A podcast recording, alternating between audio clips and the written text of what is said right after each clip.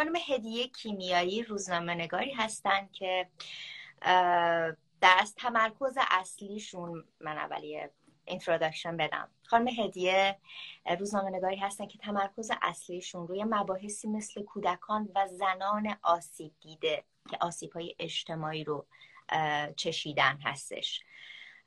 ایشون موضوع دانش آموزان و نظام آموزشی جمهوری اسلامی رو هم دنبال می‌کنن. که اگه درست خاطرم باشه چند سال قبل بود به خاطر پیگیری مرگ یک دانش آموز توی استان کردستان. اگه درست خاطرم مونده باشه. که شما می‌خواستیم تلاشی کنید برای احقاق حقوق این دانش آموز از دست رفته در اصل که مورد پیگرد قانونی قرار گرفتید. مسائلی هست که بهشون خواهیم پرداخت. هدیه عزیز کمتر از یک سالی که به ناچار مجبور به ترک وطن شده و در ترکیه ساکن شدن. اگه تمایل داشته باشین درباره علت ترک کشور برای ما بگید. اگر نه که خب یه سلام علیکی داشته باشین بعد وارد بحث اصلی من سلام می‌کنم خدمت شما و کسایی که دارن این live رو می‌بینن.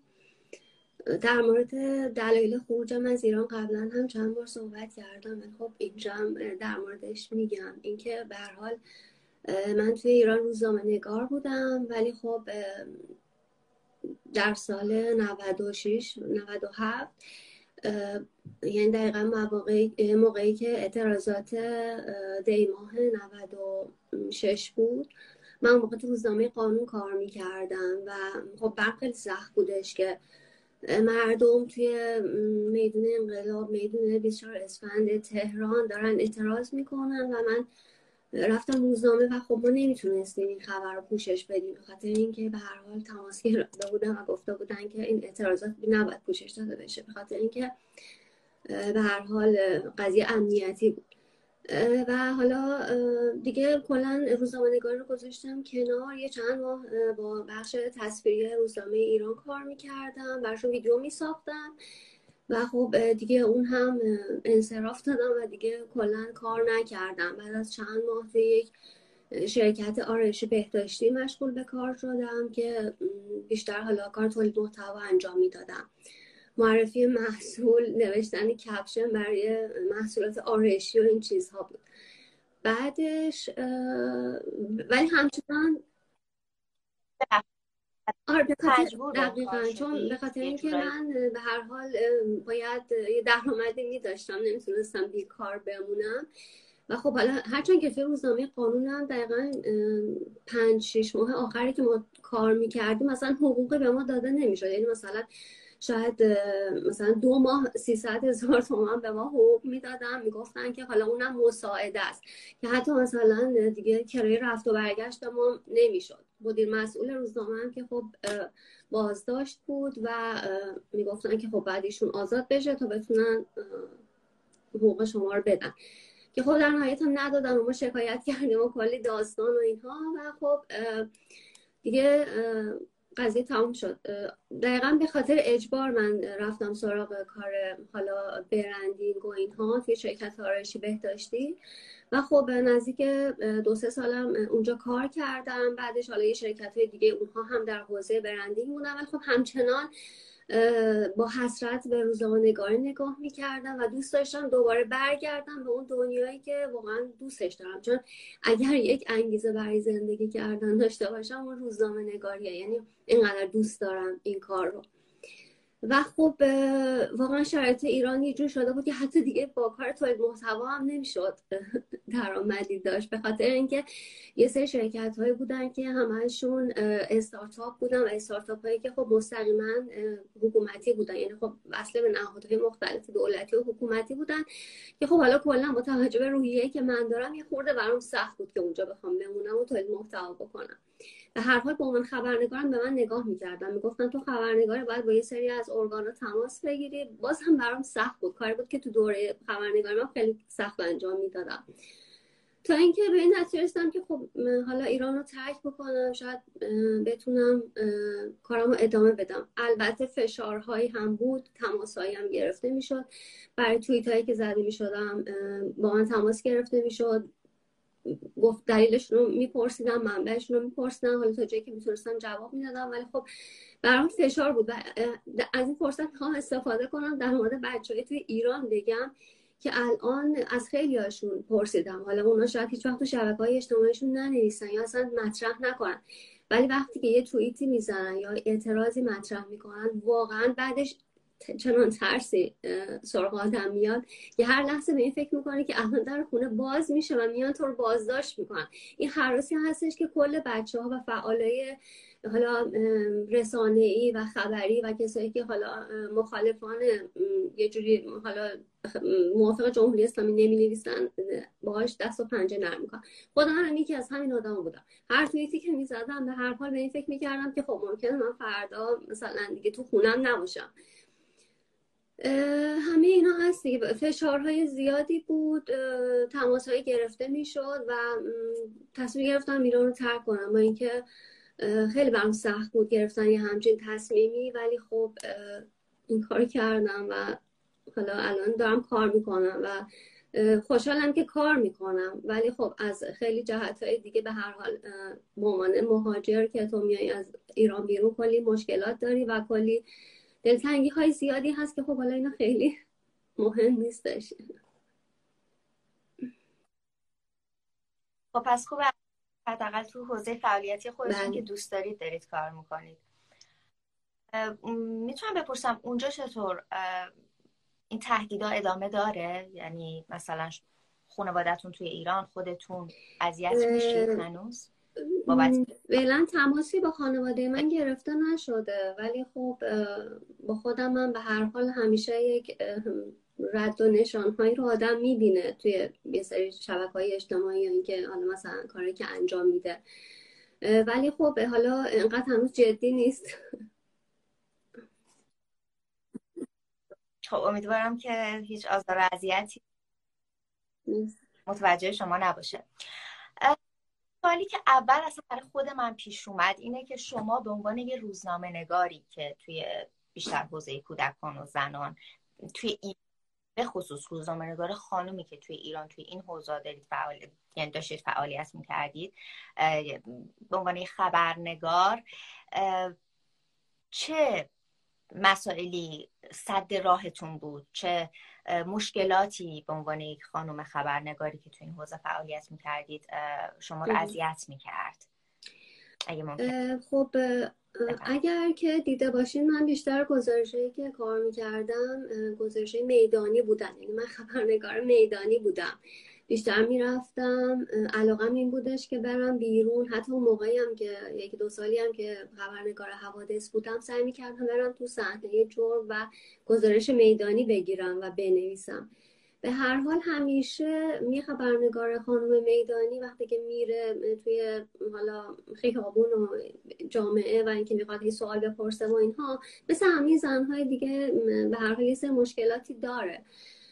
ولی خب اون اونطوری نبوده که مثلا نتونم کار بکنم یا اینکه مثلا حالا مورد آزار قرار بگیرم. چرا؟ یه موقع بوده که مثلا با خانواده حالا کسایی که داشتم صحبت می‌کردم ممکنه مثلا به نتیجه نرسیده باشم یا اینکه مثلا اتفاق دیگر افتاده باشه. ولی اینجوری نبوده که حالا نتونم کارمو انجام بدم. ولی خب می‌دونم خبرنگاران زن دیگری هستن در ایران.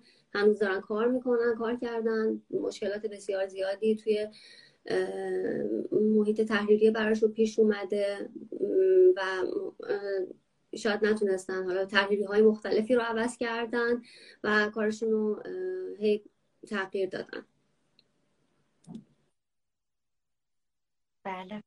همونطور که اول live توضیح دادم برای عزیزانی که توی live بودن و دارن ما رو تماشا می‌کنن. شما توی حوزه دانش آموزان و به قول خودمون آموزش و پرورش که فقط اسمشه به نظر من توی حوزه پرورش هم فعالیت هایی داشتید با توجه به این اتفاقی که اخیرا افتاد و خیلی هم سر و صدا کرد این سرودی که به نام سلام فرمانده بود می‌دونیم که خب خیلی از دانش آموزان به اجبار اونجا رفتن. و اینم می‌دونیم که پیمان نامه حقوق کودکان توسط جمهوری اسلامی امضا شده و نباید کودکان رو درگیر این مسائل و بازی های سیاسی و اینجور, مس... اینجور داستان ها کنه. نباید دخالت بده کودکان رو. به نظر شما اجرای این سرود و فراخوندن کودکان به جنگ و خصومت و دشمنی چه مفهومی می‌تونه داشته باشه؟ و اگه ممکنه بیشتر برامون توضیح همونطور که گفتین بر اساس پیمان نامه حقوق کودک سال 73 هم ایران هم بهش پیوسته و اون رو امضا کرده. جان. 1373 در تاریخ شمسی رو میگم. بهش پیوسته بله. اصلا دخالت دادن کودکان در مناقشات بین کشورها ممنوع هستش و نباید بچه ها رو داخل این خصومت های بین کشورها بکنن. ایران هم البته جمهوری اسلامی همین رو امضا کرده ولی خب اصلا ازش پیروی نمی‌کنه و در موارد مختلفی نقض کرده این پیمان نامه رو. در مورد سود سلام, سلام فرمانده که خب همین الان هم می‌بینیم که بارهای اجرا میشه در کشورهای مختلف. ما می‌بینیم که جمهوری اسلامی از هزینه هایی که مال مردم ایرانه خرج می‌کنه در کشورهای مختلف این سرود رو میرن اجرا می‌کنن پروپاگاندای خودش رو تقویت می‌کنه. سوء استفاده از کودکان در جمهوری اسلامی از همون روز اولی که جمهوری اسلامی تشکیل شد و ایران به دست جمهوری اسلامی افتاد شروع شده. این از همون موقعی که بسیج شروع شد و حالا در جنگ تحمیلی هم در جنگ ایران و عراق هم خب خیلی از بچه ها سو استفاده می‌کردن. یه سری حالا های حماسی میخوندن و بچه دوازده ساله سیزده ساله می‌رفت تو خونه گریه می‌کرد و مادرش می‌گفت من می‌خوام برم جبهه من می‌خوام برم مثلا بجنگم و خب وقتی پاش می‌رسید اونجا فیلم هایی هستش که ما می‌بینیم و حالا زنده یاد فریدون فرخزاد هم خیلی با این بچه ها در ارتباط بود. در فیلم هایی که ازش منتشر شده می‌بینیم که داره میگه میگه بچههایی که میان اونجا خب خیلی هاشون دست عراقی ها اسیر شده بودن بهشون تجاوز شده بودش. و اینکه وقتی می‌رسیدن اونجا تازه میفهمیدن که این دروغ بود. اون شعری که اینا خوندن اون جبگیری که انجام شده بود دروغ بود. الان اومدن اینجا و باید شلیک بکنن. بعد کاری انجام بدن که نمی‌تونن. یه بچه 12 ساله 13 ساله نمی‌تونه این کار انجام بده بر اساس فطرتش. خب این سو استفاده همیشه بوده دیگه. ما همین الانش هم بچه هایی که میرن جذب بسیج میشن و حالا تا مدارج بالاترش رو هم میرن ما می‌بینیم که اصلا شرایط طبیعی ندارن. یعنی یه جورایی حکومت از اون استفاده می‌کنه برای اینکه روبروی مردم عادی قرار بگیرن. یه جوری روبروی خانوادهشون قرار بگیرن. زندگی طبیعی ندارن نمی‌تونن بخندن نمی‌تونن آروم باشن نمی‌تونن راحت باشن. همیشه با توجه به ایدئولوژی هایی که بهشون دیکته میشه به دنیا نگاه می‌کنن. و یه جورایی این جذبی که جمهوری اسلامی انجام میده سوء استفاده از کودکان هستش دیگه. حالا موارد دیگه سوء استفاده کودکان رو توسط جمهوری اسلامی می‌تونیم مثلا کودکان کار هست. ما می‌بینیم که به هر حال جمهوری اسلامی مراسم هایی داره کودک کار رو میاره می‌ذاره جلوی تلویزیون و مثلا هلال احمر بهش کادو میده میگه خب مثلا شما مثلا خوشحال هستی؟ میگه آره من خوشحالم. خب این هم یکی از موارد نقض حقوق کودک هستش که توسط جمهوری اسلامی انجام میشه. بله. در همین اگه بخوایم جلو بریم متاسفانه ما ادامه کودکان رو داریم که برخلاف قوانینی که خود جمهوری اسلامی داره که مانع از ادامه کودکان میشه ولی می‌بینیم که این اتفاق داره به کرات از اول انقلاب میفته و اینکه اصلا چرا قانونی که خودشون می‌ذارن دارن نقضش می‌کنن و راه در راهی به قول خودمون برش می‌ذارن خودش واقعا جای بحث داره. شما گزارشهایی در ایران یعنی گفتگوهایی با این خانواده ها داشتید که کودکانشون اعدام شده بودن. می‌تونید در مورد بله. تجربتون بگید؟ حالا طبق همون کنوانسیون حقوق کودک اعدام کودکان ممنوع هستش. یعنی کشوری که به کنوانسیون پیوستن نباید کودکان زیر 18 سال رو اعدام بکنن. ولی خب این هم یکی از موارد نقض حقوق کودکه که خب جمهوری اسلامی بارها اون رو انجام داده. در مورد تجربه هایی که داشتم اگر بخوام بگم اصلا اعدام کودکان بخش زیادیش توی مناطق حاشیه نشین و یه جورایی فقیر نشین اتفاق میفته به دلیل اینکه توی اون مناطق به هر حال جمهوری اسلامی اصلا هیچ سرمایه گذاری نکرده نه باشگاه ورزشی وجود داره محلی برای ابراز برای ابراز وجود بچه ها وجود نداره. بچه ها نمی‌تونن یه جورایی به هر حال یه نوجوان دوست داره که تو مرکز توجه بشه خودش رو نشون بده بره ورزش بکنه بره تا بره یه سری فعالیتی داشته باشه. خب اونجا همچین چیزی نیست. ولی تا دلت بخواد اونجا پر از مواده و خب بچه ها اولین چیزی که باهاش مواجه میشن اینه که تا چشونو, با... چشونو باز می‌کنن با مواد مواجه میشن ما اینکه پدر مادرشون معتاد هستن و خب این یه جورایی منبع درآمدشون هم میشه. وقتی که نگاه بکنیم نگاه می‌کنیم می‌بینیم که خب این بچه ها برای اینکه ابراز وجود بکنن برای اینکه توجه حالا دختره محلشون رو جلب بکنن یا توجه آدم رو جلب بکنن دعواهای خیابونی می‌کنن با هم دیگه دعوا می‌کنن. که برای اینکه نشون بدن که کی زورش بیشتره کی مثلا قدرت بدنی بیشتری داره که تعداد که آدمایی که جذبشون میشن بیشتر باشن. وقتی همچه اتفاقی میفته به هر حال دعواهایی که توی این مناطق هستش زیاده. یعنی مثلا زیاد اتفاق میفته. حالا ممکن یه سری زیادش هم به خاطر مواد باشه و خیلی چیزای دیگه.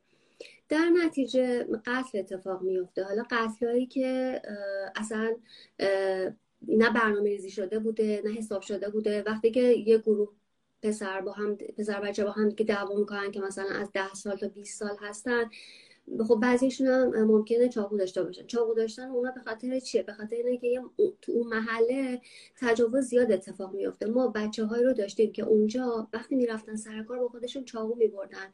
به خاطر اینکه هر روز توی راه حالا مثلا محل کارش کجا بوده؟ مثلا یک چاهی بوده توی یک حالا مثلا بیابونی.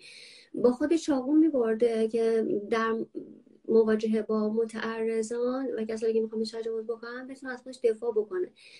چون پسر بچه. تو مناطق حاشیه نشین و مناطق کم برخوردار واقعا این اتفاقات زیاد میفته حالا چه برای پسرها چه برای دخترها. و خب درگیر میشن با هم دیگه هیجانی میشن. به حال پسر بچه‌ای که تو سن 12 سالگی 13 سالگی اصلا حالا 14 15 سالگی هست ممکن یه قتل اتفاق میفته و واقعا خودش هم نمی‌فهمه که چی شده چه اتفاقی افتاده. وقتی تو دادگاه ازشون می‌پرسن میگن ما نمی‌دونیم چه اتفاقی افتاده. ما فقط می‌دونیم که ما به ما گفتن تو کشتی ولی نمی‌دونیم چه جوری این اتفاق افتاده. و وقتی هم که یه همچین قتل اتفاق میفته خب به هر حال خود پسرها یه موقع یا مثلا چند نفر از متهم سنشون بالاتره تبانی می‌کنن با هم دیگه. یه نفر میگن که خب تو سنت پایین تره قتل گردن بگیر که مثلا تو بیای بیرون ما مثلا چیز می‌کنیم. بعدش مثلا حالا دیگه مثلا ما رو بازداشت نکن به اتهام قتل. در نهایت اینطوری میشه که خب اون بچه هم که حالا میبرنش بازداشتش می‌کنن و به جرم قتل بازداشت میشه اون رو هم اعدام می‌کنن. و با این خانواده صحبت می‌کردم توی یکی از مناطق حاشیه قوم زندگی می‌کردن که اون پسرشون توی سن 16 سالگی مرتکب قتل شده بود و یک سال بعدش هم اعدامش کرده بودن. به اسم ابوالفضل چزانی که خب ما اصلا توی قوانین ایران یه چیزی داریم به اسم درک حرمت جرم که قاضی دستش بازه که برای کودکانی که زیر سن مرتکب قتل میشن بیاد مثلا بنویسه که حرمت جرم رو درک نکرده و مثلا حالا این بچه اعدام نشه. ولی خب این کار رو نمی‌کنن قاضی ها یا اینکه پزشک قانونی می‌تونه یک نامه ای بده و تایید بکنه که این بچه حرمت جرم رو درک نمی‌کرده و حالا از اعدام از زیر اعدام بیاد بیرون. اما خب این کار نمی‌کنن. سوالایی که پرسیده میشه چیه؟ معمولا این کارو نمی‌کنن یا کلا این کارو نمی‌کنن؟ کلا این کارو نمی‌کنن. ولی خب مواردی هم بوده که حالا مثلا حالا اینم باز میگم. ولی سوالایی که مثلا تو پزشک قانونی از اینا پرسیده میشه این هستش که خب مثلا قیمت یه پراید چنده؟ یا مثلا تو اگر 20 میلیون داشته باشی چی می‌خری؟ چی کار می‌کنی؟ یعنی یه سوالای خیلی ابتدایی ازشون می‌پرسن و در نهایت با توجه به حالا اون سوالایی که پرسیده میشه میزان درک جرم رو مثلا تشخیص میدن و نامه میره به سمت قاضی و حالا قاضی یا دستور اعدام میده یا مثلا حالا هر چیزی. کلا یه قانونی این قانون قصاص در جمهوری اسلامی اصلا وقتی قتل اتفاق میفته قاتل داریم و مقتول داریم. خانواده متهم داریم و حالا مجرم, متهم مجرم داریم و حالا قربانی داریم.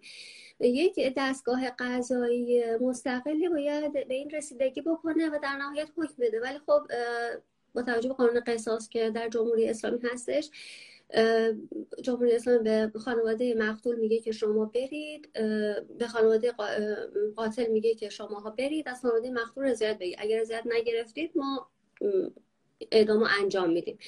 خودم بارها شاهد بودم که بچه های جمعیت امام علی بارها شبهایی که اجرای حکم بوده در حال زندان رجای شهر یا زندان های دیگه رفتن زانو زدن پیش خانواده قاتل که شما تو رو خدا ببخشید. اجازه ندین که این حالا بچه که زیر سن هست اعدام بشه. ولی خب این اتفاق نیفتاده و حالا اونا نبخشیدن و اون بچه اعدام شد یا که حالا بخشیدن. حالا یه آماری هم داشتم امروز میخوندم. این که از سال هفتاد تا سال 86 نزدیک 24 تا اعدام کودکان توی ایران اتفاق افتاده که 11 تاش بچههایی که اعدام شدن زیر 18 سال بودن. یعنی به هر حال توی قانون خود جمهوری اسلامی هم اینطوری هستش که اگر کودکی زیر سن باشه و قتل انجام داده باشه نگهش میدارن توی زندان که 18 سالش بشه و بعد اعدامش کنن. ولی خب ما 11 مورد داشتیم که حتی زیر همین سن 18 سالم اعدام شدن. و حالا همین ابوالفضل چزانی که داشتم می‌گفتم تا توی تا سن 17 سن 15 سالگی تا سن 17 سالگی که توی کانون اصلاح تربیت بود چهار بار این بچه رو برده بودن انفرادی و بالای چوبه دار و به عنوان شکنجه ازش استفاده کرده بودن برده بودنش پایین. و خب یه بچه که توی اون سن هست یه شب انفرادی رو تحمل کرده و رفته اون بالا. و دفعه آخر میگفتش که منو لطفا اعدام کنید. دیگه نمی‌خوام این, این تجربه داشته باشم. و این این شکنجه چیزی هستش که خب در موارد مختلف در مورد بچه های مختلف ما این رو شاهد هستیم که جمهوری اسلامی این کار رو انجام میده در مورد اعدام کودکان. و خب یه موقعی حالا دیه های خیلی سنگین خانواده مق... خانواده مقتول تعیین می‌کنن که خب هزینه این هم خیلی کمر شکنه و خب حالا به جای این ما می‌بینیم که خیلی سلبریتی ها میان در رسانه های اجتماعیشون مطرح می‌کنن که ما داریم پول جمع می‌کنیم که مثلا یک حالا کودک مجرم رو از حالا اعدام نجات بدیم در صورتی که به نظر من باید اعتراض کرد به اعدام کودکان اصلا به اعدام اعتراض کرد. دیگه کدوم کشور دنیا؟ اصلا هیچ ایران اولین رتبه در اعدام کودکان داره. کدوم کشور هستن که دارن اعدام می‌کنن؟ این یعنی در دوران کرونا هیچ کودکی رو در کل دنیا اعدام نکردن. فقط تو ایران بودش که اعدام کودکان ادامه داشت. این آماری هستش که سازمان عفو بین الملل داده. واقعا آدم نمی‌دونه چی بگه با توجه به اینکه قانون ایرانم داره میگه که نه اما خودشون دارن این قانون رو نقض می‌کنن. از سوء استفاده از کودکان صحبت کرد برخورد جمهوری اسلامی در از نوع برخورد جمهوری اسلامی با کودک آزاری همیشه یا این بوده که سرپوش گذاشته کتمان کرده گفته نه اصلا نیست. کسی که فیلم گرفته اونو گرفتن. کسی که اطلاع داده اونو گرفتن. به جای اینکه بیاد به مسئله بپردازه. درباره تجربیاتی که در این مورد داشتید می‌تونید و تجربه بله موردی که خب جمهوری اسلامی میگه که ما اسلامی هستیم و خب در حکومت اسلامی هم اصلا تجاوز به کودکان نداریم. ازدواج کودک هم که خب تجاوز نمی‌دونن. یعنی کودک نه ساله به هر حال تجاوز حساب میشه. ازدواج یه دختر نه ساله. ولی خب اونا اینو اصلا تجاوز نمی‌دونن. در مورد تجاوز به کودکان یک موارد تکرار شونده وجود داره که خب حالا ما در پرونده های بزرگی مثل مثلا بیجه مثل پرونده هایی که ما توی اهواز داشتیم که به هفت تا پسر بچه تجاوز شده بود یا پرونده های از این دست اینجوری هستش که معمولا متهم یک یا دو کودک رو قربانی کرده و مثلا به یک دو کودک تجاوز کرده. حالا بیجه که کشته بود. بچه هایی رو که بهشون تجاوز کرده بود و ولی بازداشت میشن ولی با قرار وسیقه و مثلا با یه احمال کاری اینا دوباره آزاد میشن و قربانیان خیلی بیشتری رو می‌گیرن. مثلا بیجه بعد از اینکه دو تا بچه رو قربانی کرده بود اینو بازداشت کرده بودن. ولی خب با چند تا سوال از کلانتری اومده بود بیرون و خب دوباره کارش رو انجام داده بود و 24 تا کودک رو بهشون تجاوز کرد و بعد اونها رو کش در کوره آجرپزی و حالا یه مورد دیگه هم که سال 96 باهاش که داشتم گزارشش رو دنبال می‌کردم آقای بود که با وسیقه میلیاردی از زندان آزاد شده بود به خاطر اینکه برادرش توی سپاه بود و خب به پنج تا بچه تجاوز کرده بود. اینو انداخته بودن زندان. بعد از دو ماه از زندان با وسیقه اومده بود بیرون و دوباره به پنج تا بچه دیگه تجاوز کرده بود و دوباره اینو ازش شکایت کرده بودن. ولی خب باز هم نتونسته بودن اینو بندازن زندان. و در نهایت این قضیه همینجوری تکرار میشه. همین همین الان هم من درگیری پرونده کودک آزاری هستم که همین الگو تکرار شده. یعنی یه سری تعداد زیادی کودک دانش آموز از طرف یه معلمشون مورد تجاوز قرار گرفتن که زیاد هم هستن کم نیستن. و همین الگو یه, یه یک بچه دو تا بچه رو دو تا دانش آموزا اینا بهش آزار جنسی دادن تجاوز کردن. خودش پرورش منطقه اینا رو اون رو خواسته ما تجاوز و بعدش حالا مثلا قضیه رو سر رو هم آوردن و دوباره مشغول به خدمت به کار شده و دوباره دختر بچه های بیشتری رو قربانی کرده. کلا حالا اصلا ما هیچ بخوام در مورد تجاوز به کودکان بگم ما اصلا آماری که داریم هیچ وقت آمار درست نیست به خاطر اینکه اصلا ثبت نمیشه. به اینکه جمهوری اسلامی اصلا دادگاهی برای رسیدگی به تجاوز جنسی به کودکان نداره. از شاخه های مختلف می‌تونیم بهش رسید بهش نگاه بکنیم. اول اینکه وقتی که حالا طیبه سیاوشی عضو مجلس ایران جمهوری اسلامی فکر کنم که سال 96 یه آماری داد. گفتش که 34 درصد کودک آزاری ها در محیط بیرون اتفاق میافته و 46 درصد کودک آزاری ها در محیط خانواده اتفاق میافته. مواردی رو داشتیم که کودک از طرف امو از طرف پدر از طرف دایی مورد تجاوز قرار گرفته. و خب به مادرش گفته خیلی خیلی مادر باید جسارت داشته باشه که بره و مثلا حالا همه چیز زیر پا بذاره و بره شکایت بکنه از قضیه. و وقتی که رفته توی دادگاه قاضی بهش چی گفته؟ قاضی بهش گفته که بر چی اومدی تو شکایت می‌کنی از شوهرت؟ داری آبرو خودتو برای چی می‌بری؟ برو تو خونه حلش کن خودت. اصلا بر چی اومدی داری مثلا تو دادگاه شکایت می‌کنی؟ خیلی راحت مثلا این کار می‌کنه. خب مادری که این همه با خودش کلنجا رفته اومده اینجا داره شکایت می‌کنه همچه حرفی رو از قاضی میشنوه. یا در موارد دیگه هم داشتیم به هر حال تجاوز به کودک ولی اینا میان تو قانون جمهوری اسلامی. قاضی ها می نویسن که زنا بوده. بچه زیر 15 سال اصلا نمی‌تونه ارتباط جنسی باهاش جور محسوب میشه. در تمام کشور دنیا اکثرا اینطوری هستش. ولی خب توی ایران میان توی جمهوری اسلامی قاضی میان می نویسن که خب این مثلا رابطه دو طرفه بوده. یه مثلا دختر بچه یا پسر بچه که زیر 15 سال هستش اصلا چجوری می‌تونی همچین اتفاق بیفته؟ و خب این هستش دیگه. من خودم هم شاهد بودم. حالا کودک آزاری تو مناطق حاشیه که خب خیلی زیاد هستش. بارها و بارها اینو مطرح کردیم. بارها و بارها اومدن بهمون حمله کردم ولی بازم مطرح می‌کنیم. مثلا در منطقه شوش آقای بود که نگهبان پارک بود و به طور مداوم به بچه ها تجاوز می‌کرد.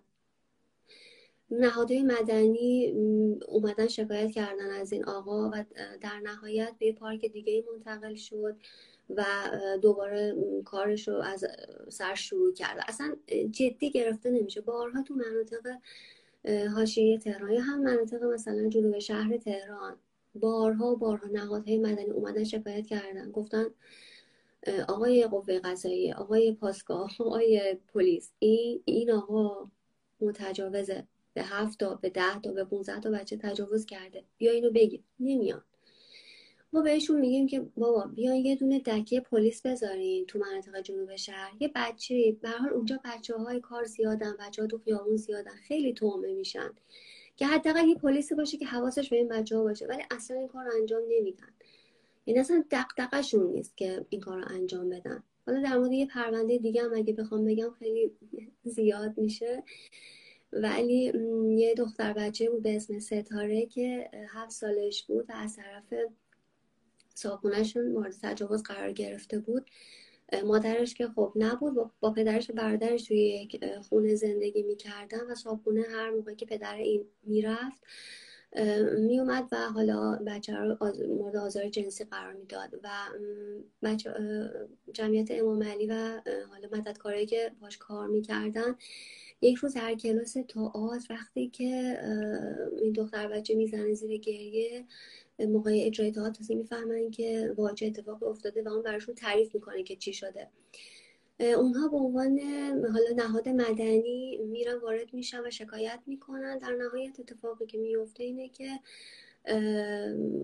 متهم به چند به 60 یا 90 ضرب شلاق متهم یعنی حکمی که براش می‌ذارن این میشه و در نهایت حکم رو می‌خره و خب چه اتفاق دیگه هم نمیفته اون بچه ای که پنج بار شش بار بلند شده رفته توی دادگاه در مورد اتفاقی که براش افتاده صحبت کرده چه رنج رو تحمل کرده و همه اینها برای قاضی اصلا هیچ ارزشی نداشته و در نهایت متهم یه جورای تبرئه شده. بله متاسفانه خیلی داستانهای آزاردهنده در این مورد هست میشنویم و خیلی ها هستن که ما اصلا نخواهیم شنید چون اون کودک هیچ وقت ابراز نمی‌کنه. حالا از ترس یا در این مورد فکر می‌کنید آموزش پرورش چه نقشی می‌تونه داشته باشه و الان چه نقشی من فکر می‌کنم که توی چهار پنج سال گذشته یعنی از موقعی که پرونده آتنا اصلانی مطرح شد دختر بچه هفت ساله که اون هم توی پارس آباده فکر می‌کنم که پارساباد مقام بود. مورد تجاوز قرار گرفت و کشته شد. از همون موقع در همون سالها بود که نهادهای مدنی به این فکر افتادن که یه جور اطلاع رسانی می‌کنن. خود مردم هم این دغدغه رو پیدا کردن. ما توی پیج اینستاگرامی می‌دیدیم که خب می‌گفتن که به خانم هایی که بچه داشتن آموزش می‌دادن که اگر با, با دختر بچه‌تون با پسر بچه‌تون صحبت بکنید باهاش در مورد آموزش جنسی رو بهش بدین بهش بگین از بدن خودش مراقبت بکنه.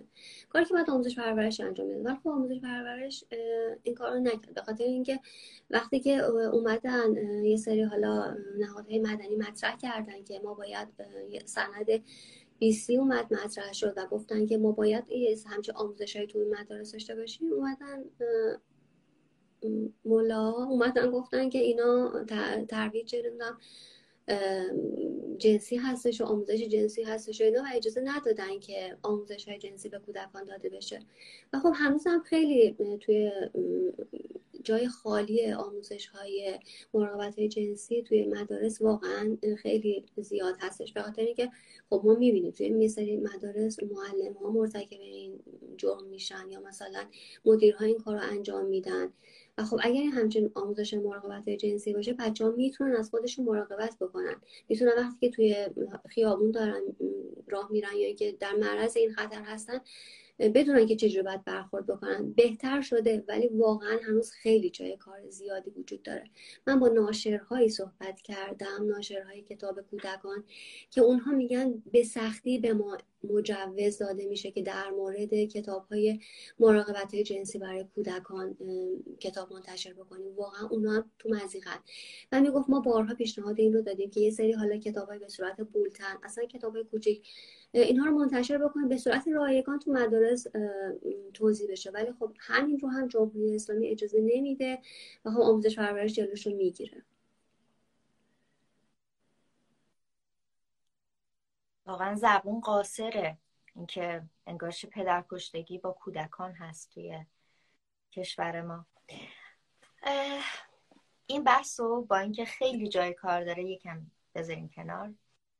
تا حالا شاید توی برنامه بعدی بیشتر در موردش صحبت کنیم. یه مسئله که چند وقته خیلی مطرح شد و حالا ما زودتر می‌خواستیم در موردش صحبت کنیم هنوزم دیر نشده. هنوزم بحثش داغا می‌تونیم در موردش صحبت کنیم. فام تریپ شما توی توییترتون من خودم چک کردم توییترتون رو خیلی در این مورد صحبت کرده بودید و با توجه به اینکه شما تازه از ایران خارج شدید شرایطی که توی ایران حاکم هست هنوز هم چون خیلی تازه هستین دارم اینو می‌پرسم. نسبت به این شرایط نسبت به شرایطی که توی تصاویر و اون پرزنتیشن فمتیپ داره معرفی میشه اینا چه تفاوتی دارن؟ آیا شبیه هم شبیه نیستن؟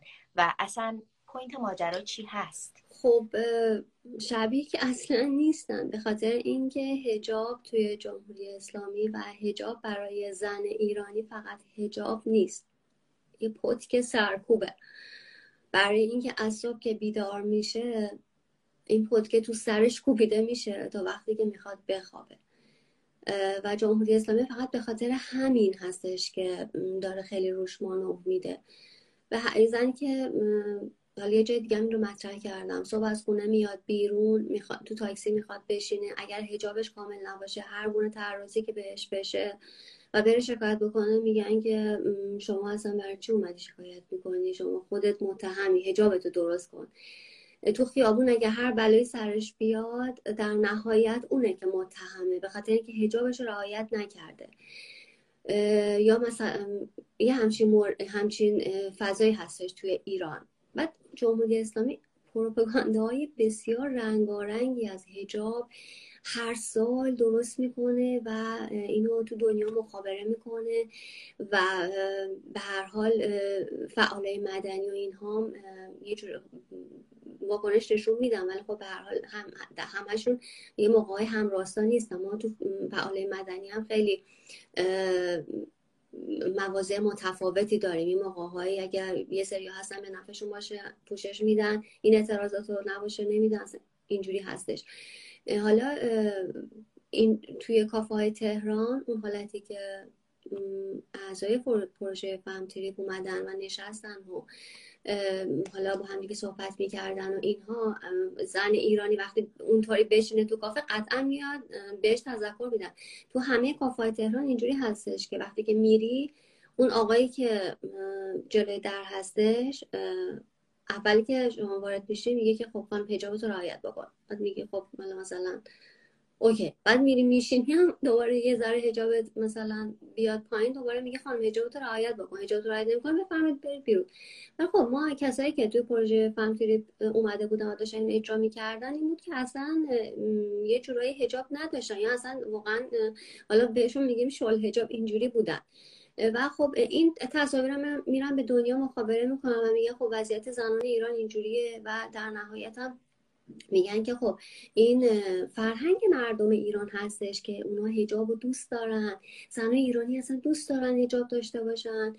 یا مثلا تو مسجد که میرن اگر هجابشون مثلا حالا کاملا نباشه مهم نیست. در صورت که اینجوری هستش که من خودم باستان شناسی خوندم یا فرش خوندم مثلا رشتم هنری بوده. ما با کلی از مساجد رو می‌رفتیم بازدید می‌کردیم. اما اول اگه چادر نمیپوشیدیم با اینکه رشتم هنری بود اجازه نمی‌دادم بهمون این کار تحقیقاتیمون رو انجام بدیم.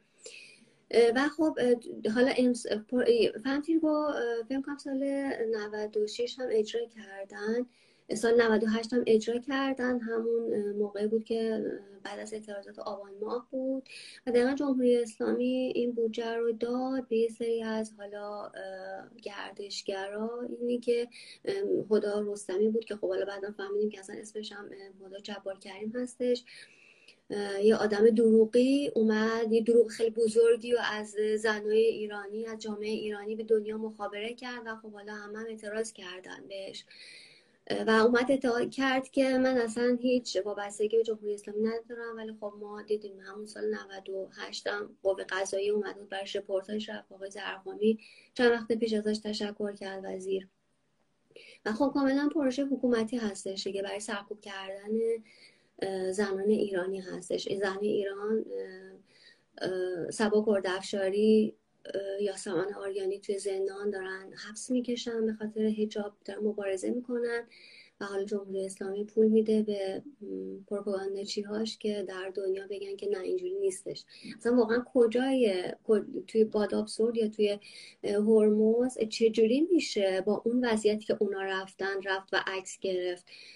قطعا مامورای جمهوری اسلامی خودشون رو میرسونن و تا اون آدما رو بازداشت نکنن و بلا سرشون نیارن به خیالشون نمیشن. چجوری اینا رفتن و یه همچین عکسایی گرفتن و به دنیا مخابره کردن.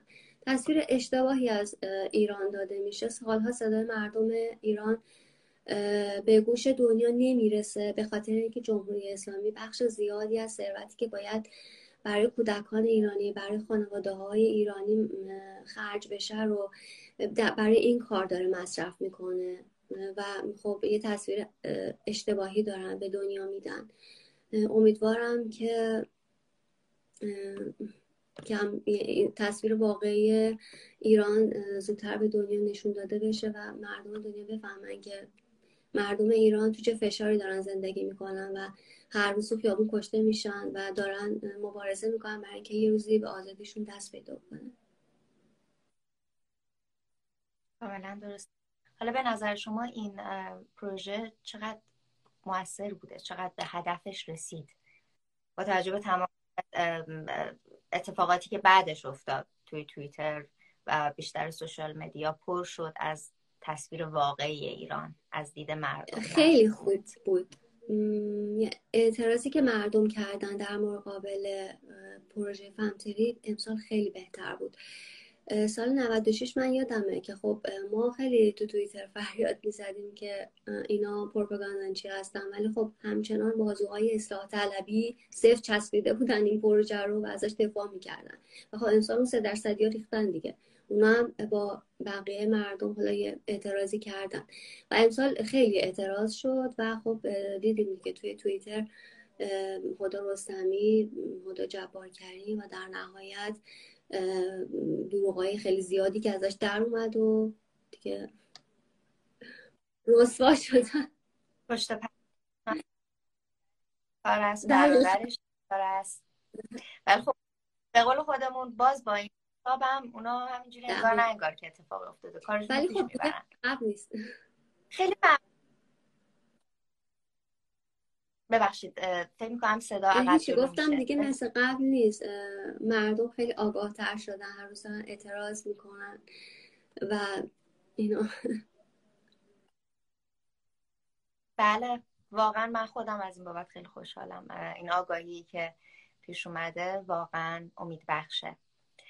خیلی ممنونم هدیه نازنین که وقتتون رو با ما و تمام تجربیات و دانستایی که می‌دونستین در اختیار ما گذاشتید. اگر هر صحبتی هست که گفته نشده پرسیده نشده و پیش نیومده بفرمایید در خدمتتون هستیم. به عنوان مرسی. من ازتون تشکر می‌کنم و صحبت خاص دیگه ای ندارم. مرسی. مرسی از شما. امیدوارم که شاد و پیروز باشید. با همرسانی کامنت ها و like اتون. به گسترش آگاهی کمک کنید. دکمه subscribe یادتون نره.